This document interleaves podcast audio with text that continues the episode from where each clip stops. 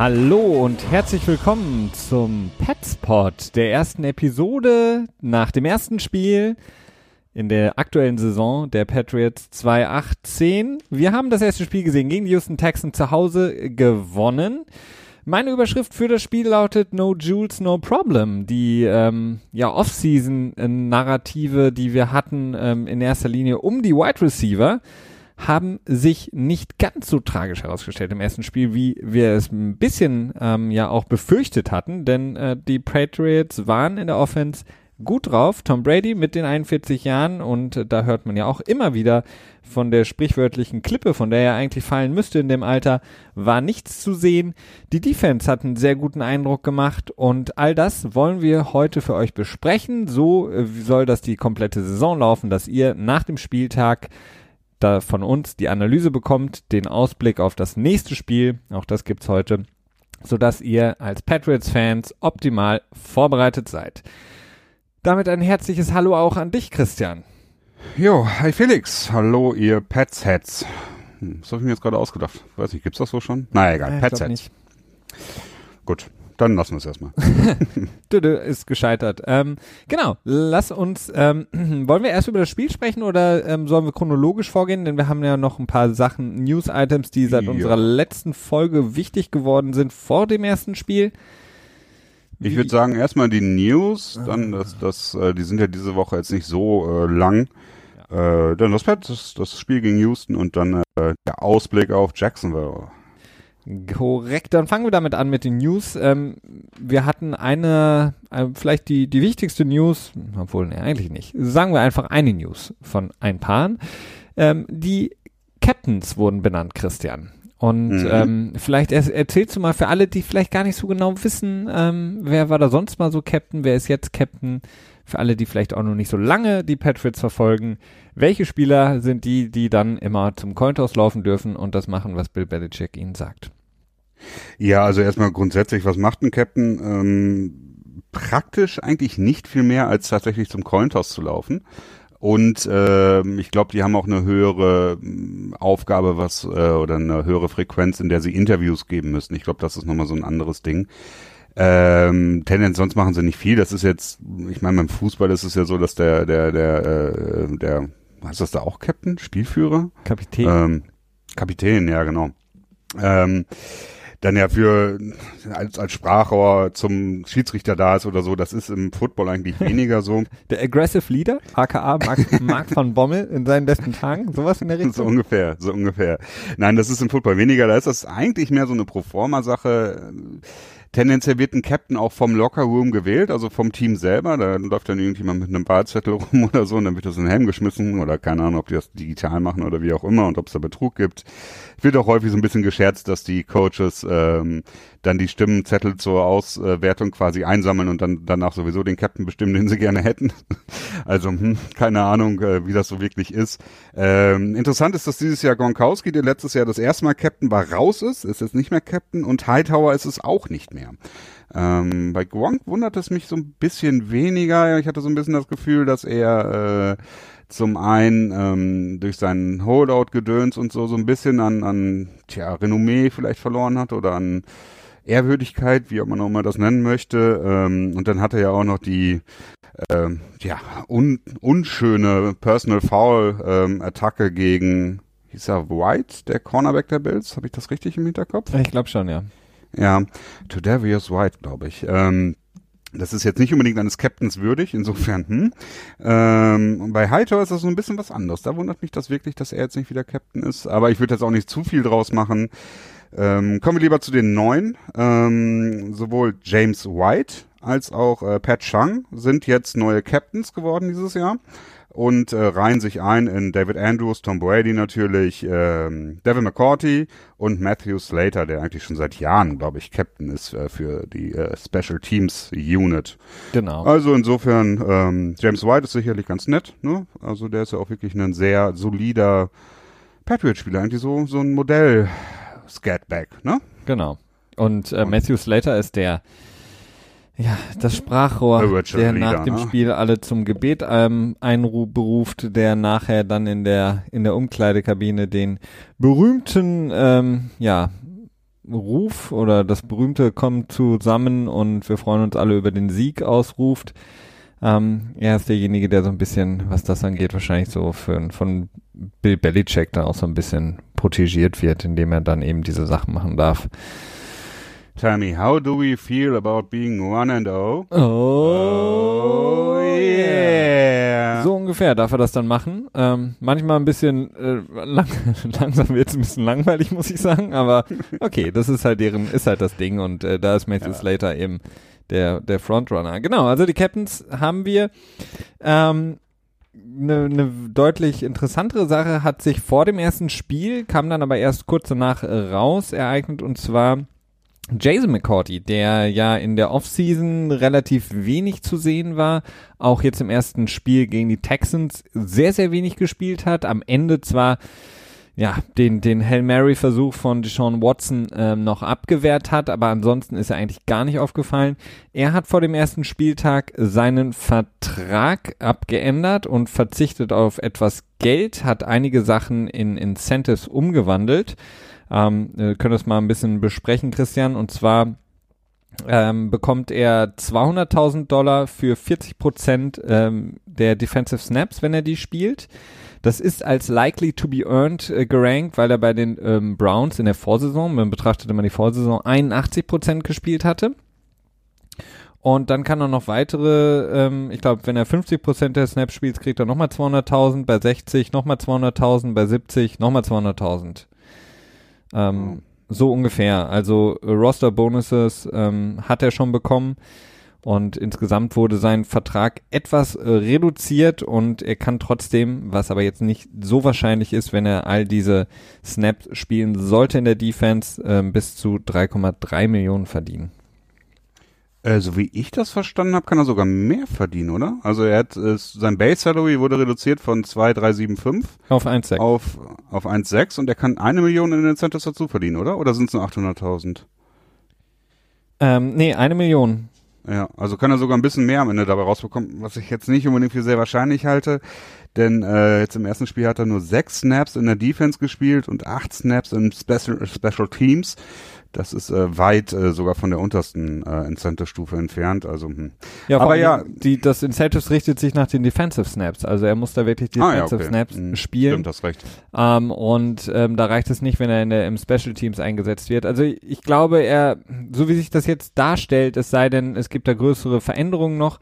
Das hm. kann natürlich immer sein bei den Patriots. Wird es schwierig für ihn, das zu erreichen. Ähm, zumindest sagen wir mal 50, 60 Prozent der Snaps zu erreichen, um dann noch ein bisschen Geld rauszuholen. Es sei denn, einer der Corner, ähm, die jetzt gespielt haben, die vor ihm sind, äh, noch momentan im Ranking, und das hoffen wir natürlich nicht, sollte sich verletzen. Dann würde er ja. natürlich deutlich mehr spielen. Ja, zumindest in dem Spiel hat Jonathan Jones äh, deutlich mehr gespielt. Er war der dritte Cornerback und äh, ich hab, hat die Hälfte aller Snaps sogar gespielt. Und hat mich auch sehr überzeugt, Jonathan Jones, muss ich muss sagen. Ich also sagen, der hat wirklich ein gutes Spiel mhm. gemacht und war in der Coverage wirklich sehr, sehr gut dieses Mal. Ja, definitiv. Da bin ich dabei. Genau. Ähm, ja? Oder wolltest du noch was sagen jetzt zu Jason nö. McCordy? Nö, nö, nö, nö, nö, nö. Okay, gut. Dann ähm, gucken wir weiter. Ähm, oder können wir eigentlich zum Spiel gehen? Weil, oder hattest du, beziehungsweise hattest du noch. Ähm, ja, Duke, Duke Dawson, Dawson, ist noch ja. bei Injured Reserve gelandet. Ähm, ist wohl ein starker Kandidat, wieder zurückzukommen. Also du hast ja die Möglichkeit, zwei Spieler, die auf der Injured Reserve sind, äh, die nicht während des Training, Training Camps auf die Injured Reserve gesetzt werden, wieder zurückzuholen nach acht Wochen. Zu Woche neun, ja, genau. Beziehungsweise nach sechs Wochen können sie wieder anfangen zu trainieren. Und äh, sobald dann einer dieser Spieler, der auf Injured Reserve war, anfängt zu trainieren, geht eins von diesen Tickets, quasi von den beiden Tickets, die wieder zurückzuholen, verloren für den Spieler drauf. Und dann frühestens zwei Wochen, nachdem sie angefangen haben zu trainieren, kannst du sie wieder aktivieren und dann rücken sie wieder in den 53-Mann-Kader rein. Das mhm. kurz zur Erklärung zu der Injured Reserve, weil das ist ja schon ein etwas ähm, ja etwas weitergehendes Thema. Ich weiß nicht, ob alle von euch das schon kennen, dieses Thema. Aber das ist Duke Dawson. Wenn wir gerade bei Injured Reserve sind, wollen wir direkt auf Hill eingehen? Ja, dann, dann lass uns das abhalten, äh, abhaken. Jeremy Hill, Running Back der Patriots, der ganz okayes Spiel gemacht hatte eigentlich, beziehungsweise relativ gut dafür, dass er nur vier mhm. Rushing Attempts hatte, hat er 25 Yards erlaufen. Besonders wichtig waren seine Yards auf jeden Fall zum Ende des zweiten Viertels, als die Patriots dann nochmal ihren Two-Minute-Drill gestartet haben. Ähm, er hat sich dann, nachdem Gronk ähm, später in dem in der dritten im dritten Viertel war das glaube ich, ne, den ähm, Ball die Seam Route gelaufen ist von und den Ball gefangen hat von Brady, ihn dann relativ schnell wieder verloren hat, gefummelt hat und dann ist eben mhm. Hill hinterhergelaufen, wollte den Ball recovern und dann hat eben der gute James Devlin, Fullback der Patriots, das Knie zerschossen und Jeremy Hill ist raus für dieses Jahr mit einem Kreuzbandriss. Ja, das ist sicherlich ähm, etwas beunruhigend. Also zum einen, weil Jeremy Hill wirklich ein sehr gutes Spiel äh, äh abgeliefert hat. Also es hat mich sogar leicht überrascht. Also ich habe viel von ihm gehalten ähm, und das ist natürlich so leicht positiv überrascht. Ist natürlich sehr gut, 4 für 25, ähm, aber ist natürlich auch viel zu wenig, um ja, ne, um irgendwie äh, da auf die Zukunft zu schließen. Also das ist die Sample Base zu gering für. Er hat auch noch einen Pass gefangen für sechs Yards. Das ist dann ja in dem Fall eher Standard, aber ja, nicht so ganz so optimal, nicht so ganz so schön. dass äh, die Running Back Tiefe wird ein bisschen geringer, gerade mit der fraglichen Gesundheit von Sony Michel und seinem Knie. Ähm, aber tendenziell noch ist die Tiefe im Running Back Core super. Ne? Wir haben Max Burkett, wir haben James White, wir haben Sony Michel und ähm, das war's dann auch schon. Ne? Noch äh, Webb ist glaube ich noch im Practice Squad. Ne? Genau, Webb könnte man noch ja. hochziehen. Ähm, genau. Also noch ist gut, aber wenn man halt bedenkt, dass äh, Running Back sich ganz gerne mal verletzen, würde man in Woche zwei, glaube ich, mit lieber mit mehr als drei soliden Startern äh, starten, so, ne? Das ist so ein bisschen das Problem. Genau. Eine Sache habe ich noch, ähm, was so ein bisschen in die, in die, in Richtung Injury geht. Ähm, ich hatte mir so ein bisschen Sorgen gemacht um Marcus Cannon, der während des Spiels häufiger äh, rausgegangen ist. Dann wurde mhm. er am ähm, Unterschenkel, glaube ich, wenn ich das richtig äh, gesehen hatte, behandelt. Ich weiß nicht, ob das Kühle war oder also Kühlpads oder Wärme, könnte es auch sein. Ich weiß es nicht genau. Auf jeden Fall ähm, hat er nicht durchgespielt, was nicht unbedingt ein gutes Zeichen war. Und Leadrian Weddle hat ihn auch nicht sonderlich gut vertreten. Also man hat gesehen, wenn Cannon raus war, hat äh, JJ Watt ganz besonders, aber auch Jadavian Clowney äh, relativ schnell dann die Right, right mit, äh, mit Waddle angegriffen und hatten da dann auch in der zweiten Hälfte sehr, sehr viel Erfolg ähm, konnten Brady da das eine oder andere Mal wirklich unter Druck setzen und auch sacken. Also das, ja, er kam zwar zurück, mag es kennen, aber ist auf jeden Fall was, wo man ein Auge drauf haben muss, ähm, wenn er da schon äh, das erste Spiel nicht komplett durchspielen kann. Ja, vielleicht ist es aber auch eine Sache, er war das ganze Training Camp limitiert und es könnte auch eine Sache sein, eine der wenigen Injury-Situationen, die im Laufe der Saison besser werden könnte. Meistens ist es ja so, dass man sagt, okay, Verletzungen werden in der Saison nicht besser, aber das könnte eine sein, die ja noch nicht so ganz ausgeheilt ist, die einfach noch so ein bisschen Zeit braucht. Und ich habe auch im Vorfeld gehört von, von vielen äh, Leuten, dass sie davon ausgehen, dass die Situation um Kennen, dass er quasi gemanagt wird, ein bisschen langsam reingeworfen wird. Und ähm, es wirkt auch so ein bisschen so, als wenn das so alles äh, im Großen und Ganzen doch eher so precautionary war, also vorbeugend, denn tatsächlich äh, der ja einer Verletzung ähm, anhaftend. So, so ein bisschen Gefühl und die vielleicht auch Hoffnung habe ich. genau. Dann starten wir doch ins Spiel, Christian. Ähm, ja. Wir, was wir uns überlegt haben, was wir diese Saison für euch machen wollen, ist ähm, so eine kleine Rubrik immer zu den Spielen, damit wir nicht einfach nur einfach nur über die Spiele reden und das dann vielleicht auch so ein bisschen durcheinander wirkt für euch, die uns ja auch zuhören. Ähm, haben wir das so ein bisschen ähm, neben natürlich, dass wir auch über so ein bisschen ins Quatschen kommen, das äh, wollen wir nicht irgendwie auch nicht irgendwie rausstreichen, aber wir haben äh, uns überlegt, ähm, wir machen eine Rubrik gut, schlecht und verletzt. Also the good, bad and injured. Jetzt haben wir über die Verletzungen schon so ein bisschen gesprochen, aber ähm, die beiden anderen Sachen, also was uns gut aufgefallen ist und was uns negativ aufgefallen ist, wo man ein Auge drauf haben müsste, das wollen wir auf jeden Fall für jedes Spiel immer so ein bisschen vorbereiten für euch. Ähm, bevor wir das machen, aber vielleicht erstmal so, so ein generelles ähm, Feeling, Christian, ähm, das Spiel Patriots, Texans, ähm, wie hast du es gesehen? Wie, wie hast du es empfunden? Ja, also ich war insofern positiv überrascht, als dass es für mich so ein Standardspiel aus der Mitte der Saison gegen einen äh, mittleren bis äh, etwas besseren Gegner war und mhm. das gewonnen wurde. Also so ein Feeling hatte das für mich. Das hatte halt nicht so ein Feeling wie ein September-Spiel, denn in den September-Spielen ähm, tendieren die Pets halt doch ganz gerne dazu äh, zu verlieren, vor allen Dingen ähm, und zum anderen auch ähm, ja sloppy zu spielen, ähm, also nicht ganz so konzentriert, leichte Fehler drin. Die hatten wir jetzt auch hier gehabt, aber halt eher von Kandidaten, die naja, im, im November halt nicht mehr Teil des Teams sind, dann äh, auch zu einem großen Teil. Beziehungsweise Special Teams Play könnte man in dem Fall noch anfügen, das äh, war generell nicht so gut. Ne? Also in der Kickoff Kickoff Return war jetzt nicht so optimal. Ins, in Aber die, ja, in die Analyse. Ähm, insgesamt ein sehr positiver Eindruck. Ähm, ich, ja, es ist glaube ich nicht so schwer, Sachen für die äh, für die Bad-Seite zu finden hier. genau, also meine, meine Überschrift war ja No Jules, No Problem. Also wir haben ja im Grunde mm. genommen jedes Jahr, wenn wir über die Patriots sprechen, eine Personalie, die sehr, sehr viel bestimmt. Also wenn man jetzt mal ab diese Saison das ganze Gronk-Thema mit seiner äh, Vertragsverlängerung oder überhaupt spielt er weiter etc. pp. Äh, Brady ist standardmäßig auch immer Thema, Bill Belichick ist auch immer Thema, dass er ganz böse ist zu allen wenn man das mal rausrechnet, hat man immer jedes Jahr im Grunde genommen so eine, so eine Story, die um die Patriots aufgebaut wird. Ob es jetzt irgendwie mhm. eine Sperre ist von Brady vier Spiele, ob es ähm, ja Gronk ist, ist er heile oder nicht, ähm, generell ähm, Abgänge, wie sollen die überhaupt kompensiert werden? Jetzt dieses Mal haben wir Jules, äh, Julian Edelman, der wichtigste Receiver eigentlich in den letzten Jahren für Tom Brady, der gesperrt ist für vier Spiele und die anderen Receiver, die quasi reingebracht wurden, gehen entweder direkt zwei Tage später in Rente, so wie Eric Decker, oder ähm, schaffen es eben nicht zu überzeugen. Ähm, und ähm, ich muss sagen, ich war ein bisschen, bisschen besorgt auch, was die Wide Receiver Sache angeht, aber war dann insgesamt sehr, sehr erleichtert, als ich zumindest ähm, nach den ersten Drives gesehen hatte, dass die Patriots einen Plan haben, wie sie das kompensieren können. Und das fand ich sehr, sehr schön.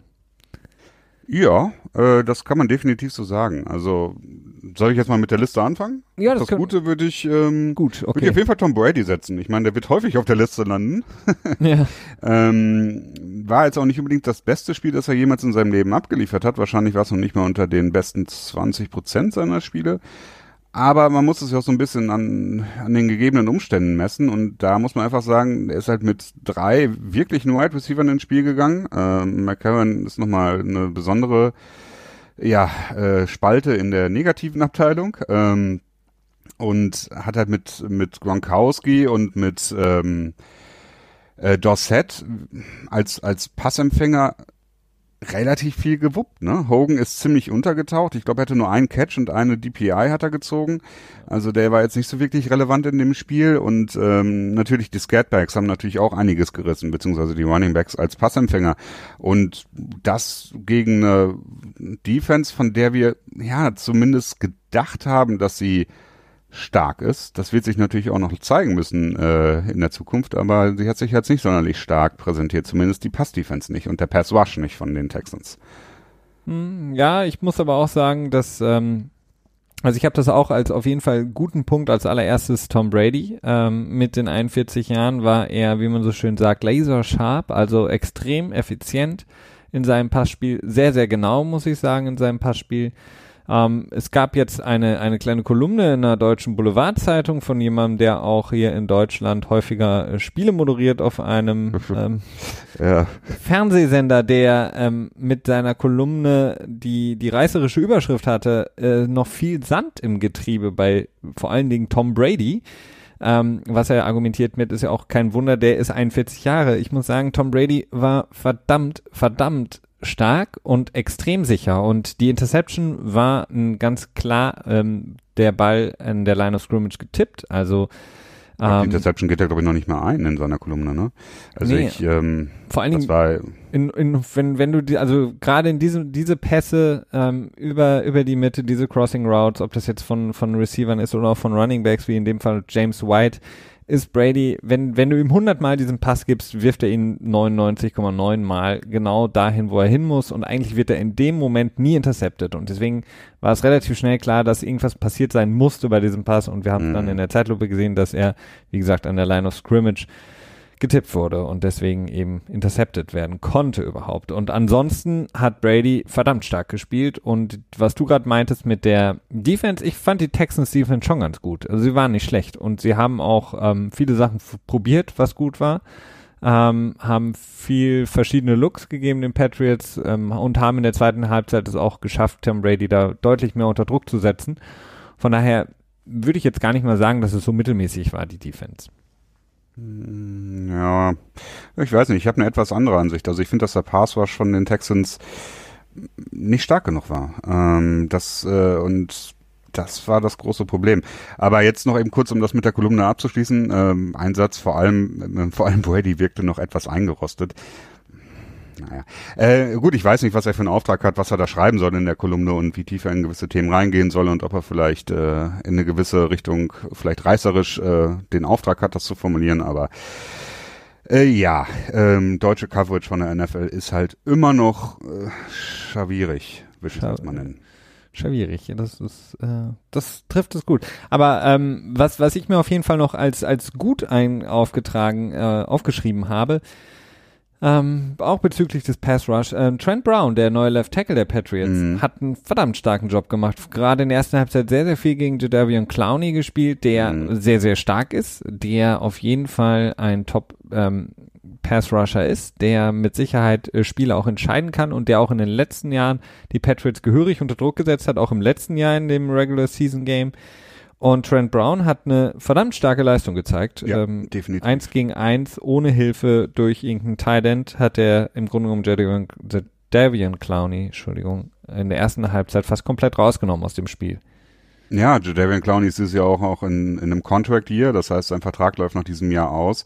Ähm, immer, es ist häufig so, dass Spieler die jetzt halt wirklich um einen neuen Vertrag dann spielen, besonders motiviert in die Saison reingehen und in der Regel auch eine bessere Leistung abliefern können. Ähm, auf jeden Fall Thumbs up für Trent Brown. Das war echt eine super Leistung. Ähm, ich bin wirklich sehr gespannt, wie es mit ihm weitergeht, denn auch er ist in einem Vertragsjahr drin. Äh, er hat auch nur noch dieses Jahr Vertrag. Und er könnte so ein Kandidat sein für eine in der Saisonverlängerung, dass die Patriots quasi in der Saison an ihn herantreten und ihm einen, tja, zwei oder drei Jahresvertrag anbieten.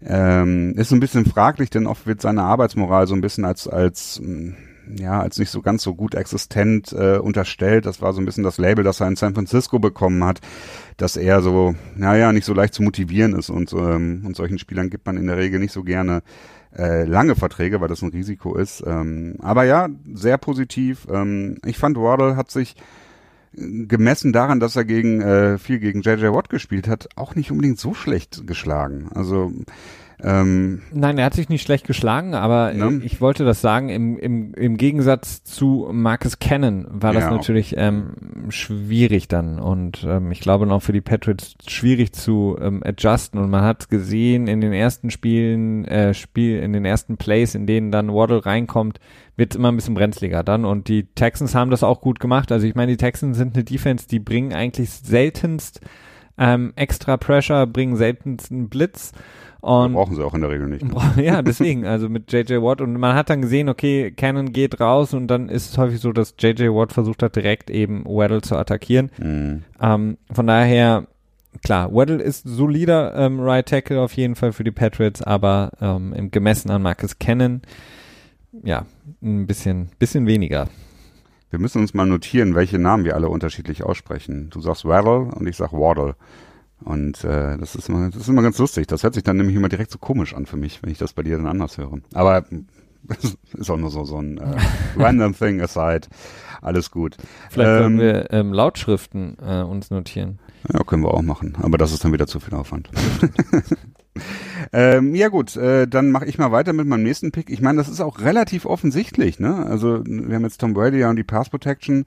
Ähm, ich fand die Pass Defense auch echt interessant. Äh, speziell äh, Stefan Gilmore hat mir gut gefallen. Also echt ein gutes Spiel gemacht. Ähm, auch wenn er natürlich einiges zugelassen hat. Ich glaube, Hopkins hatte am Ende doch einige Yards angesammelt. Äh, lass mich mal eben kurz schauen. Das waren 8 für 78 hatte Hopkins. Ja gut, das ist jetzt, äh, damit kann man zufrieden sein, ne? Absolut. Ähm, natürlich könnte man sagen, gut, Number One Corner, der sollte auch den Number One Wide Receiver jetzt äh, ja, nicht 80, 80 Yard geben, aber es sind auch acht Versuche, ne? Und es war nicht irgendwie einer 78 Yards Touchdown oder so. Das ist, ähm, war schon echt cool. Und auch, du hast es eben schon gesagt, dass ähm, Jones sich gut geschlagen hat, sehe ich ähnlich. Ähm, ja, war so nicht zu erwarten, denn im Prinzip ist ähm, die Passverteidigung im letzten Jahr, also ich war mit ihr phasenweise zufrieden, aber in, in diesen Klatschmomenten nicht so richtig, speziell im Super Bowl. Und äh, Und im Prinzip hätte ich jetzt im Vorfeld gedacht, dass die Passverteidigung nicht unbedingt besser geworden ist. Also man hatte zwar die Hoffnung mit McCourty, aber als man dann im Trainingcamp gesehen hat, dass er kaum spielt, ist das auch wieder fraglich geworden.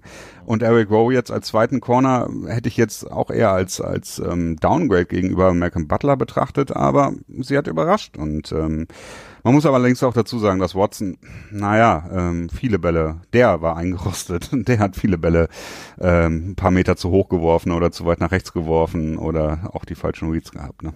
Absolut, ja. Also hat den Touchdown auf jeden Fall auf den Thailand absolut verpasst. Der war Oh auch ja. Ähm, das hätte das Spiel nochmal deutlich früher etwas spannender gemacht, auf jeden Fall. Da wären sie nämlich rangekommen, ähm, ich glaube fast in ein One-Score-Game hätte es sein können. Ähm, ja, also auf jeden Fall. Also äh, Gilmore, wie gesagt, sage ich ja die ganze Zeit schon, ist für mich ein super guter Corner und für die Patriots ähm, nach Keep Talib und Daryl Reeves, die sie da im Super Bowl Run hatten, der beste Corner, den sie seitdem haben. Ähm, extrem stark. Äh, und Hopkins hat dann eben auch viele, äh, ja, viele, viele Bälle gefangen, als die Patriots dann auch ziemlich viel ähm, Zonenverteidigung gespielt haben und ähm, Mhm. sie dann eben aus der Shotgun Pistol Formation heraus diese, diese Slant Routes gelaufen sind. Und das sind aber auch Sachen, Ja, aber eben halt keine Yards auf der Catch, ne? Und Genau. das ist ja auch nicht zu verachten. Also gerade das Tackeln äh, ist durchaus so, so ein fundamentales Ding, auf das auf dem Bill Belichick auch immer und ziemlich viel drauf rumreitet und wo Gilmore auch, finde ich, im letzten Jahr manchmal nicht so gut ausgesehen hat. Ähm, Klar, aber das, das, ich glaube, das war wirklich ähm, mit auch vom, vom Gameplan ähm, dann im, im Spiel selber, dass Bill Belichick gesagt hat, gib Hopkins von mir aus noch drei Ja, Receptions mhm. für 20 Yards. Ähm, wenn sie das so weiterspielen, äh, nehmen sie extrem viel Zeit von der Uhr, das kann uns nur helfen. Ähm, solange wir ihn so in Schach halten, dass er uns nicht äh, für einen 50 Yarder irgendwie zum Touchdown ähm, brennt, durchbrennt. Und im Vergleich dazu, der, der gute Jalen Ramsey, der ja die Klappe weit aufgerissen hat und nächste Woche gegen die Patriots spielen wird, der hat gegen Odell Beckham, ich glaube, elf Catches zugelassen. Also, ähm, für wie viel? 130 oder sowas? Oder? ich weiß es nicht genau, es war einiges. Also der, Okay. ähm, ne, und das im Vergleich und ähm, Hopkins ähm, oder Beckham sind auf jeden Fall zwei Spieler, die man ganz gut vergleichen kann. Von daher kann man sehr zufrieden sein mit Hopkins. Ich habe noch einen guten Punkt, ähm, und zwar Rex Burkett, James White und James Devlin, die ich mal zusammenfasse. Jetzt ähm, dadurch, dass Hill ja relativ wenig gespielt hat, haben die drei mich extrem überzeugt und ich musste sehr, sehr oft sehr, sehr schmunzeln, dass die Patriots es einfach immer wieder schaffen, die Texans zu überraschen mit einer Sache, mit denen die Texans offenbar nicht gerechnet haben, ob das Dion Lewis damals war im, im Playoff-Game. Diesmal waren es ähm, Formations, die die Texans, glaube ich, so nicht erwartet hatten, mit Rex Burkhardt, mit James White und James Devlin teilweise auf dem Feld.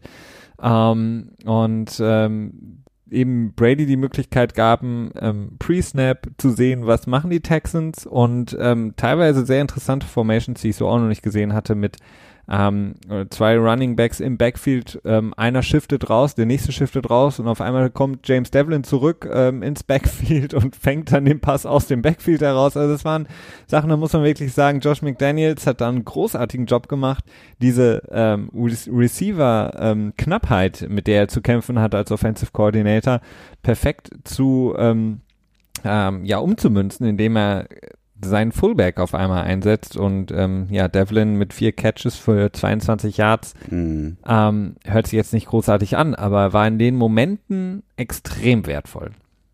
Ja, jetzt äh, Devlin, also ich würde ihn, also Devlin alleine auf die Gutliste würde ich, glaube ich, nicht packen wollen. Dazu war der Impact nicht groß genug. Deswegen auch wenn der letzte Catch von dritt. ihm. Das ist sehr gut. Ja. Aber der letzte Catch von ihm war natürlich extrem wichtig. Ne? Hat das neue Ja. First Down gebracht und äh, die Zeit halt dann im Endeffekt den Punt ermöglicht bis zur ein Yard Linie. Also das Mhm. ist aber auch ein sehr schöner Punt von von Ryan Allen. Ähm, und dann die Zeit, glaube ich, auf knapp unter eine Minute runterlaufen lassen. Also da war das Spiel schon eigentlich so gut wie vorbei. Denn daraus zu kommen, das ist sehr schwierig und da war äh, Devlin instrumental für. Die anderen Catches, die er auch hatte, das waren halt immer so drei, vier, fünf Yards Dump-Offs, sag ich mal. Ne? Ähm, so als, ja, anstatt den Ball wegzuwerfen, hat man ihn halt zu Devlin geworfen und sehr sicher halt immer ein paar Yards dabei rausgekommen. Ne? Also das war schon gut. Ähm, nur eine Sache darf man von Devlin, glaube ich, nicht erwarten. Der wird, glaube ich, niemals äh, großartig Yards auf der Catch produzieren. Ne? Also wenn er den Ball hat, dann kann er eigentlich direkt aufs Knie gehen. So ungefähr. ja, ist so ein bisschen wie so eine Bowlingkugel, die dann nach vorne Ja, rollt. genau. Aber was halt schön ist, ist halt, ähm, Brady wird den Ball los und wenn es dann auch nur dr Ja. drei Yards sind, Ähm, ist besser als eine Incompletion. Ist besser als eine Incompletion und vor allen Dingen auch, man gab, es gab ja diesen Soundbite noch, dass ähm, die ein paar Spieler aus der D-Line von den Texans dann auf der Bank saßen und gesagt haben, okay, wie sollen wir an ihn rankommen? Er wird den Ball so schnell los. Und mhm. die Brady einfach die Möglichkeit zu geben, mit den ähm, äh, Running Backs einfach diese Mismatches zu kreieren gegen die, ähm, muss man auch sagen, nicht ganz so schnellen ähm, Linebacker der Texans, das war halt einfach äh, schön und das hat natürlich auch den Pass Rush extrem ähm, müde gespielt einfach, weil wenn du immer wieder anrennen musst und jedes Mal ähm, bist du mindestens eine Sekunde zu spät eigentlich, dann ähm, ja, zieht dich das langsam aber sicher runter. Ja, ja, das ist natürlich dann immer die Frage, wie verteidigt man dann die schnellen Bälle, ähm, die dann schnell rausgehen und was opfert man dafür dann in der Tiefe ab, wenn man dann vielleicht mit Devlin auch in die Pass Protection reingeht oder wie auch immer.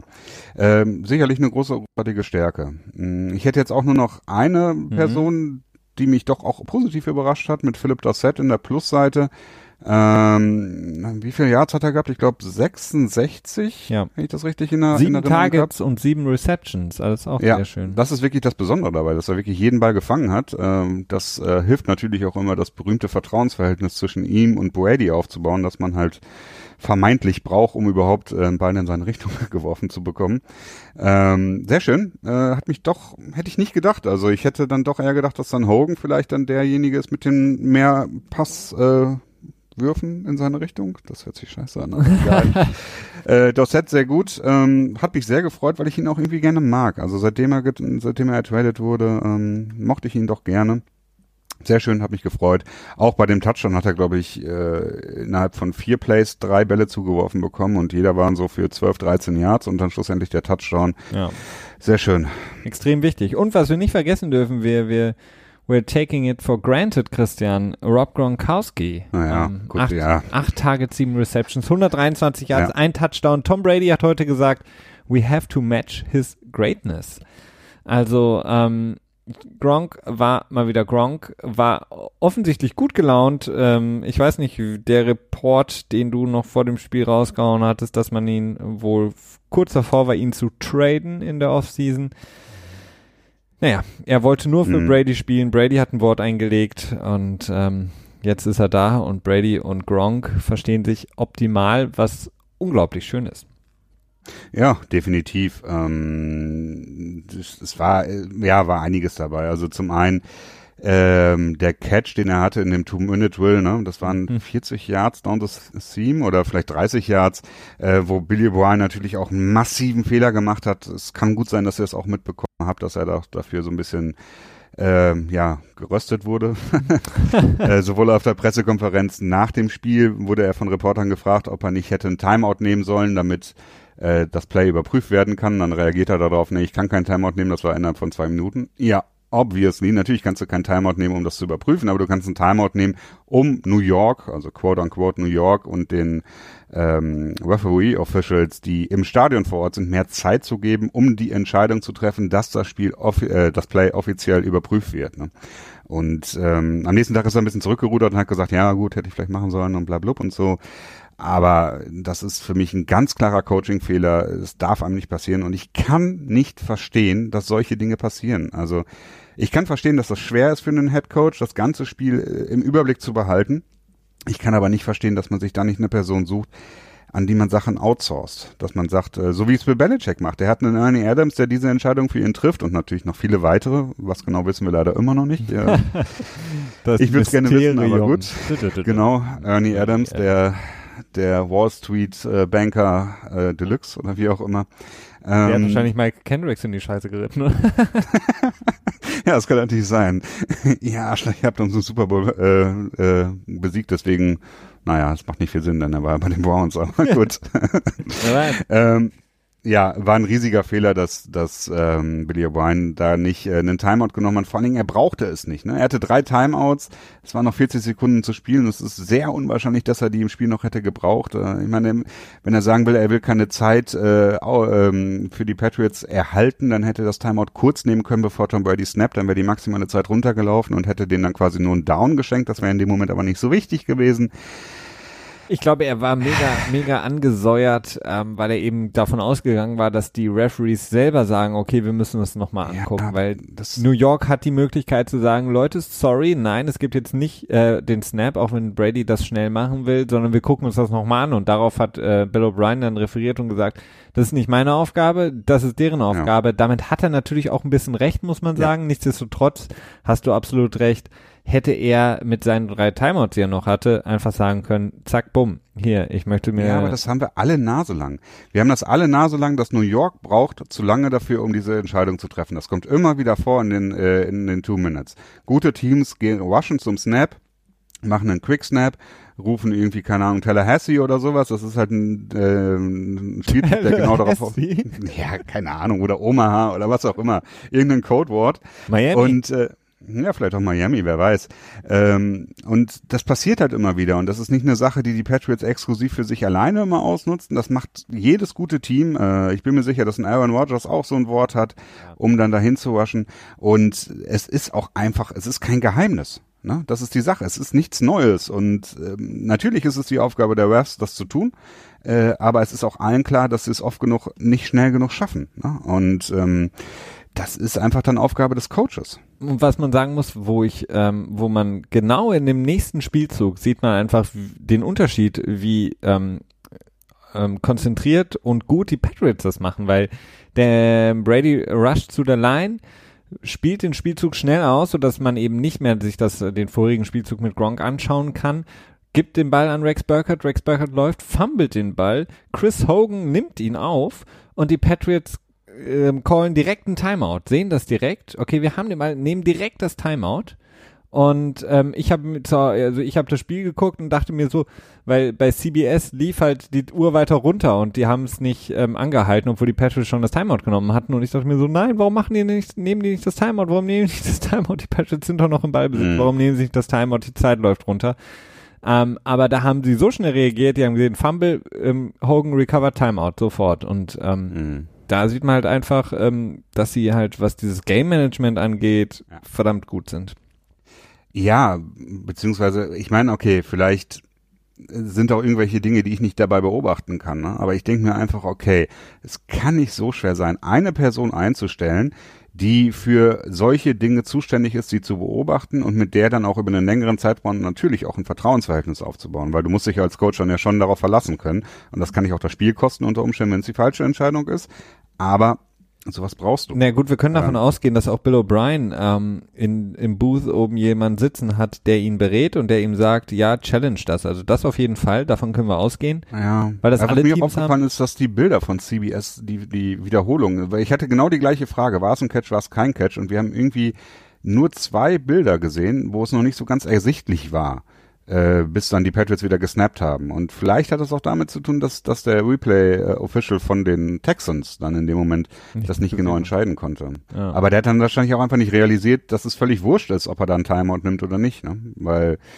das ist halt eine Situation, da hättest du auch für eine 90% Fehlschlagchance meines Erachtens einen Timeout nehmen müssen. Absolut. Selbst Bray, ähm, Entschuldigung, Belichick hat es ja dann bei dem Catch von ähm, Hopkins auch gemacht. Das war ein absoluter Challenge in the Dark. Also ähm, hat einfach nur geguckt, okay, so schnell können wir es jetzt nicht analysieren, so viele Kameraperspektiven haben wir nicht, deswegen werfe ich jetzt die Challenge weg und ähm, mhm. hat dann, war dann im Endeffekt ein Catch, aber er hat es zumindest nochmal sich angucken lassen können und ähm, das war Ja, und das war schlussendlich eine Situation, wo es äh, schädlicher war, das Timeout genau. zu nehmen, als es halt für Billy O war. Ne? Aber ja, gut, äh, ist, äh, ist ja nicht der Billy O'Brien Podcast hier.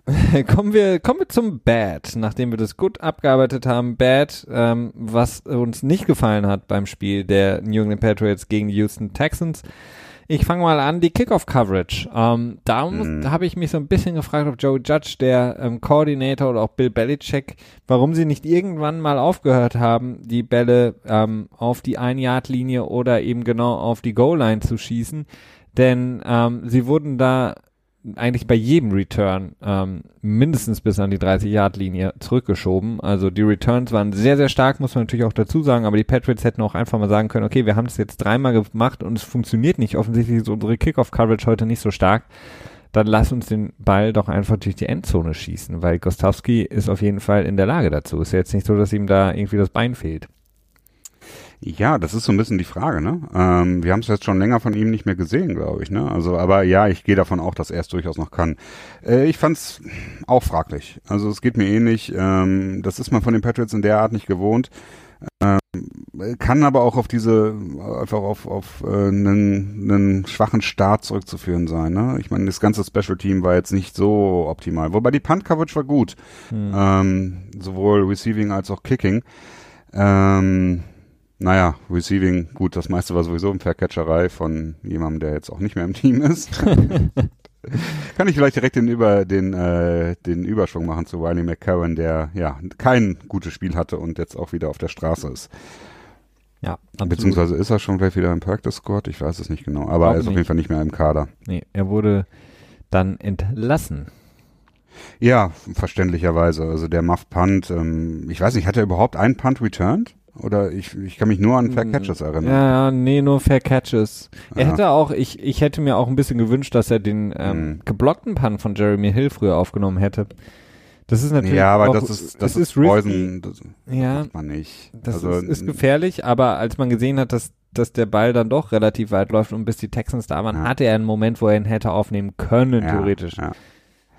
Aber da muss man davon auch nicht vergessen, dass es, wenn du da als Rookie stehst und du komm, bekommst gesagt, du fängst jeden Ball, du machst bei jedem Ball einen Fair Catch, es sei denn, du bist dir tausendprozentig sicher das. So, ne? So wird man ihm das ja eingebläut haben und ähm, ja, er ist im Druck halt nicht, nicht, konnte er nicht standbleiben, ähm, hat den Muff Punt gehabt, der echt mies war. Ähm, aber gut, ausgleichende Gerechtigkeit, die Patriots hatten auch mal Glück gehabt damit. Insofern, ja, okay. Ähm, die Punt-Frage ist eine Frage, die sich weiter uns, weiterhin uns beschäftigen wird. Die Patriots haben jetzt äh, auch äh, einen Punt-Returner unter Vertrag genommen, und zwar Kenyon Barner, der im letzten Jahr für die Eagles aktiv war und ist, glaube ich, auch Running Back, ne? Genau. Ja, also insofern geht die Suche weiter, bis äh, Julian Edelman dann zurück ist, brauchen wir, ähm, tja, einen Flicken, würde ich es mal nennen, oder im, im, besten Fall auch jemand für die ganze Saison, denn äh, man möchte Jules ja nicht unbedingt immer Punts Return sehen, denn das erhöht das Verletzungsrisiko und das brauchen wir bei Jules nicht unbedingt. Ähm, naja, ich weiß es nicht. Äh, oder wir stellen einfach Pat Chang da unten hin, der einfach jeden Ball vercatcht. Das ist, äh, das kann er ganz gut und naja, wir brauchen nicht, vielleicht, vielleicht brauchen wir auch nicht unbedingt Punt Return Yardage, ne? Ja gut, wäre vielleicht auch manchmal nicht schlecht, ne? Äh, wir können vielleicht noch eben auf die anderen beiden äh, relevanten neuen Signings eingehen. Das haben wir eben vergessen, ne? Oh, du bist heute aber äh, ein bisschen off-topic, Christian. Das war gestern im GFA-Pod, äh, warst du da nicht so happy, dass wir dann immer hin und her geswitcht sind. Ja, ja, ja. nee, okay, machen wir gerne. Und zwar haben die Patriots ähm, Coleman, Corey Coleman, der ehemalige First-Round-Pick, vormals bei den Cleveland Browns und dann war er auch für gefühlt drei Stunden und einen Kaffee bei den Buffalo Bills unter Vertrag, die für ihn dann auch noch einen Drittrunden-Pick, glaube ich, getradet hatten. Ähm, nee, ich glaube, es war nur ein Siebtrunden-Pick. War es nur ein, ja, genau. Oder nee. Conditional Seventh ja, war das, glaube ich. Recht, ja. Nee, Drittrunden-Pick war bei Dings. Ähm, genau da ist der jetzt bei den Patriots unter Vertrag genommen worden. Er war mehrfach, glaube ich, so wie ich das gelesen hatte, auch zu einem ähm, Workout da. Du hattest es auch schon vor einer guten Woche schon mal getwittert. Ähm, genau, er ist jetzt, wie gesagt, bei den Patriots. Sehr viel Upside, wie gesagt, vormals äh, First-Round-Pick. Ein Spieler, für den die Patriots mit Sicherheit was finden können, wenn er bleibt, äh, bei dem man sicherlich gucken kann, dass man ihn einsetzen kann mit seinem Skillset, denn es ist da ein, so ein bisschen ähnliche Story wie bei Philip Dorsett in meinen Augen. Ehemaliger First-Rounder, der nie so wirklich das durchschlagen kann und dann natürlich auch noch das Pech hat, dass er bei einem Team wie Cleveland landet ähm, da auch sehr schlecht eingesetzt wurde. Also kann man mal hoffen. Und dann auch noch der ehemalige Wide Receiver der Denver Broncos, Benny Fowler. Auch er ähm, jemand, der viel Special Teams spielt. Von daher auch da für die Patriots eine Sache. Da haben sie die Möglichkeit, vielleicht Benny Fowler für die Punt Coverage oder für das ähm, ja, Punt Return Game einzusetzen. Er hat eigentlich auch ähm, sonst in der Offense bisher nicht ganz so viel gezeigt. Ja, ja, gut, also ich glaube, dass äh, Fowler ist mehr wieder so ein, ja komm, zeig mal, was du kannst und äh, wir hoffen nicht viel. Da bin ich eher fraglich. Auch mit Coleman, das ist so eine Sache. Das ist, für Coleman ist es jetzt wahrscheinlich die letzte Chance, die er bekommen wird. Ja, Wenn du so schnell bei den. Bills rausfliegst. Ja, ist so ein bisschen die Frage, ob er Charakterprobleme hat, sprich irgendwie, ähm, naja, nicht so stark, nicht so hart trainiert, wie er trainieren sollte oder irgendwie äh, mit Autorität nicht so gut klarkommt oder ob er tatsächlich irgendwie ähm, körperliche äh, Einschränkungen hat, die ihn äh, oder zu wenig Skills hat oder wie auch immer. Wirkt so ein bisschen so, als wenn es eher so eine charakterliche Sache bei ihm wäre. Ähm, Damit können wir hat, leben. Ja, ja, hat, hat Bälle auch Imi.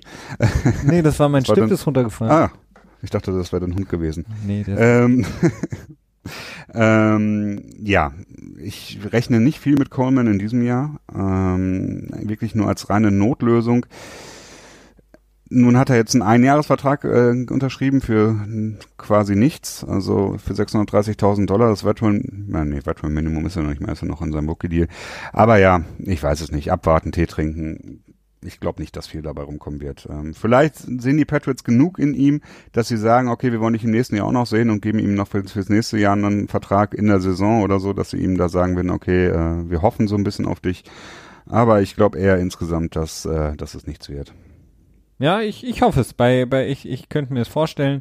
Wer auch noch einen ähm, Besuch hatte bei den Patriots, ist der gute alte Brandon Tate. Den kennen vielleicht viele, den die Patriots damals gezogen haben. Ich glaube, ein paar Positionen von Antonio Brown haben ja. sie damals Brandon Tate im Draft genommen. Er war ja dann lange Zeit auch bei Cincinnati als Punt Returner. Ihn haben sie auch geholt. Vielleicht hat man bei ihm nochmal geguckt, ob er nicht vielleicht so ein bisschen Punt, äh, Punts fangen kann. Auf jeden Fall, ähm, ja, Brent Tate, der ja bei den Patriots früher war und ähm, im Grunde genommen, abgesehen von diesem wunderschönen Touchdown gegen, ich meine, die Vikings zu Hause, 2010, 2009 oder so, hat er eigentlich nie wirklich viel gebracht. War eine äh, relativ große Enttäuschung, aber ein solider Special Teams Player bin gerade ein bisschen Antonio Brown ist doch nicht 2009 gedraftet worden, oder? Ich äh, meine, dass Brandon Tate kurz vor Antonio Brown gedraftet wurde. Ich check Dritte das Runde, jetzt. 2009. Du kannst ja, du kannst ja schon mal weitermachen mit dem. Ähm ich bin jetzt auch gerade am Suchen. genau, wann wurde er gedraftet? 2009, dritte Runde 83 und 83. Und Antonio? Das ist das 2009? Ah. Andre Brown, Aaron Brown, Freddie Brown. Nee, nee 2010, Runde 6. 195. Ja, aber dann war es ein anderer, dann war es ein anderer ja, aus der Money ja. Group von den Pittsburgh Steelers. Wer könnte es denn gewesen ja, sein? Mike Wallace da müssen, da müssen wir uns jetzt vielleicht auch nicht dran aufhalten. Doch. Aber Mike Wallace? Okay, dann halten wir uns daran auf. Super, man, ja, Mike Wallace wurde tatsächlich, der wurde ein Pick nach Brandon Tate gedraftet. Der war. Wusste ich's doch, ja. Einer von denen beiden. Ja, gut, okay. Okay, dann, äh, dann ist, sei es dir verziehen. Okay, danke. Jetzt muss ich gerade eben kurz husten. Und ich fange mal super, weiter. Ich, ich sag noch was. Super, super Segment. äh, noch was zu unserem Segment Bad, was wir nicht gut fanden, was uns aufgefallen ist. Ich tue mich ja schwer mit Eric Rowe. Ich weiß, er hat jetzt nicht irgendwie, es ist jetzt Jammern auf sehr hohem Niveau, weil er eigentlich solide gespielt hat in dem Spiel, aber er war von den Receivern der, der am meisten zugelassen hat in meinen Augen und ähm, hatte auch ein, in der Pass Coverage das schlechteste Grade, also äh, von, äh, von den üblichen Bewertungsportalen. Ähm, naja, ich bin, ich bin mir einfach nicht so ganz sicher, ob er die Saison als Number Two Cornerback wirklich durchstehen wird, Eric Rowe. Er ist solide, aber überzeugt ja. mich einfach nicht. Ja, aber die Frage, was kommt, wer ist besser als er, ne? Ja, das ist also die Frage. Es, meines Erachtens ist das Beste, was du hast, auch wenn er gerne besser sein könnte. So. Also da, ich befürchte, dass wir an, an ihm festkleben werden dieses Jahr. Ähm, wir sind noch bei schlecht, ne? ja, wir sind immer noch bei schlecht.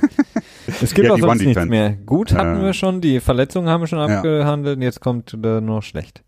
Ja, nee, also One Defense, das hat nicht gut funktioniert. Da habe ich mir deutlich mehr erhofft. Also gerade mit ähm, äh, Defensive Tackle von den Cleveland rüber getradet. Ähm, genau, Danny Shelton. Ähm, ich hatte mir von ihm eigentlich wirklich erhofft, dass er so ein so ein Start in der Mitte ist, der schwer zu bewegen ist, der auch dazu führen kann, dass die One Defense besser wird. Ne? Hm. Das war nicht so. Ich glaube 160 Yards oder so am Ende gelaufen. Ähm, die Texans insgesamt. Ähm, ja. ja. Miller hatte 98, Watson allein hatte 40 und Alfred Blue hatte 36. Ja, okay, also 140 Yard Rushing von den Running Backs. Äh, was ich ganz gut fand, war, dass, dass Watson wirklich relativ, ähm, tja, seine Scramble-Fähigkeiten wurden doch stark eingeschränkt. Ne? Also das hat echt gut funktioniert. Hm. Ähm, ich bin mir nicht so ganz sicher, ob Watson wirklich wieder fit ist oder nicht. Ich hatte so ein paar Mal das Gefühl, das wäre so eine Situation, in der er hätte laufen können, in der er nicht gelaufen ist. Aber wenn er gelaufen ist, ist er eigentlich auch ganz gut gelaufen.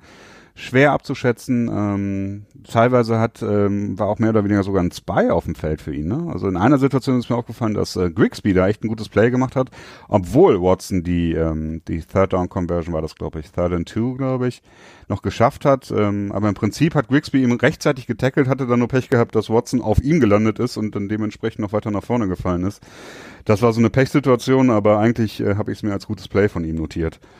Ja, genau. Also ähm, das haben sie dann häufiger gemacht auch. Manchmal war es ähm, Van Noy, ähm, ein, zwei Mal auch ähm, Joan Bentley, der verdammt stark auch gespielt hat. Ähm, ja, definitiv. Auch, auch ein, zwei Mal gut in, in, in die Pass-Coverage ja. reingedroppt. Ähm, also das Aber war echt was vieles, vieles Gutes. Was die, die Run-Defense angeht, ich, vieles haben sie ja in der zweiten Halbzeit auch erlaufen und da habe ich mich dann auch wieder so gefragt, ob die Patriots jetzt mhm. extra ein bisschen soft spielen und sich denken, ja. okay, ähm, weil dieser eine Drive, bei dem die Texans eigentlich nur, ich glaube ich fast nur gelaufen sind und dann den Touchdown erzielt haben, da hat sich Bill Belichick wahrscheinlich gedacht, okay, lass die den Touchdown erzielen, ich lieg noch mit zwei ähm, äh, Scores vorne und die nehmen durch, dadurch, dass sie halt einfach durchgehend laufen, so viel Zeit von der Uhr, bitte, gerne, macht es. Ähm, ich habe damit kein Problem, weil die Zeit ist hier mein bester Freund. Und ich glaube, da war es schon äh, relativ früh so ein bisschen, ähm, ja. Ähm, ja, so, so einen Gedanken hatte ich auch gehabt, sowas in die Richtung. Das habe ich mich auch gefragt, ob das, äh, ob das damit so ein bisschen zusammenhängen kann. Ähm, aber ja, ich meine, lieber eine schlag, äh, schwache Laufverteidigung und dafür einen guten Passwash als umgekehrt, meines Erachtens. Absolut. Das ist, äh, hat, glaube ich, mehr Impact ins Game. Also insofern ja, also ja. Ich habe noch einen kurzen ähm, Interior Offensive Line, hat mich so ein bisschen teilweise nicht überzeugt. Also die Tackles ähm, sehr, sehr stark. Jack Mason, da müssen wir eigentlich auch nicht immer so reden, aber Andrews hat so ein bisschen geschwächelt auch, hatte auch ein paar Assignments komplett verpennt. In der ja, wieder hatte zwei Sacks gehabt am Ende. Ne? Einer war so ein Mob-Up-Sack Sack von J.J. Watt. Ja. Und der andere war relativ klar, ne? Also da hat Andrews es komplett verpennt, ähm, der ist an ihm einfach mhm. vorbeigelaufen. Ähm, das war nicht so gut. Ähm, da kam auch der meiste Druck dann her und ähm, dass Brady dann sich bewegen musste, auch teilweise übelste Hits, dann abbekommen hat, ähm, war nicht so schön. Das wäre noch eine gute Ergänzung zu Brady, die du gerade an, äh, an, ansprichst. Also Brady, das war echt schon erstaunlich. Äh, symbolisch in dem, in dem Spielzug, über den wir gesprochen haben, als er den Pass zu ähm, Devlin geworfen hat, mhm. ganz am Ende des Spiels. Ähm, da musste ich mich so ein bisschen daran erinnern. Kannst du dich an die äh, an diese Nachricht erinnern, dass die Patriots jetzt einen Broken Play Coach haben? Ja. Hast du das mitbekommen? Weißt du noch, wie der hieß? Nee, weiß ich nicht mehr. Aber nee, der auch nicht mehr. hängt wahrscheinlich immer mit dem Taekwondo-Coach ab.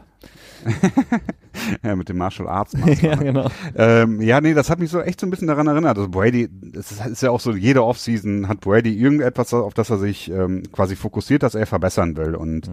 seit einigen Jahren hören wir jetzt immer wieder, dass er sein Pocket Movement verbessern möchte, dass er daran stark arbeitet. Und das hat sich in dem Spiel auch wieder echt gezeigt. Ne? Also nicht nur das Pocket Movement selber, auch teilweise so halb Scrambling, würde ich das jetzt mal nennen. Das ist natürlich nicht was, was einem Russell Wilson gleichzusetzen ist und auch noch lange nicht bei einem Aaron Rodgers. Aber ähm, das verbessert sich bei ihm, ne? Und das ist wirklich erstaunlich, finde ich. Das ist äh, auch wieder Zeichen seiner Größe. Das ist absolut erstaunlich. Also man muss wirklich sagen, vor allen Dingen in den letzten drei Jahren ist er da so viel besser geworden. Ja. Wenn man sich mhm. überlegt, so in den Jahren davor, die zehn Jahre davor, da war das wirklich ähm, überhaupt nicht da. Und ähm, man könnte sagen, was man will, ähm, aber da hat er wohl wirklich irgendeinen Plan äh, laufen, der sehr, sehr gut funktioniert. Und er hat ja auch unter der Woche dann wieder sein T-Shirt an, Pliability bei einer Pressekonferenz. Auch da ist er dann bei diesem einen, ich glaube, als JJ Watt ihn. Warum darf er das überhaupt? Eigentlich müsste er dafür eine Fein bekommen.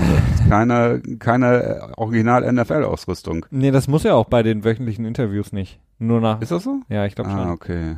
Ah ja, okay, das kann sein. Ähm, naja, auf jeden Fall, ähm, das ähm, war sehr, sehr erstaunlich und das muss man wirklich sagen, da bringt er einfach jedes Jahr wieder irgendwas Neues mit und ähm, das ist schön. Also da kann man wirklich sagen, 45, kein Problem, das wird er schaffen.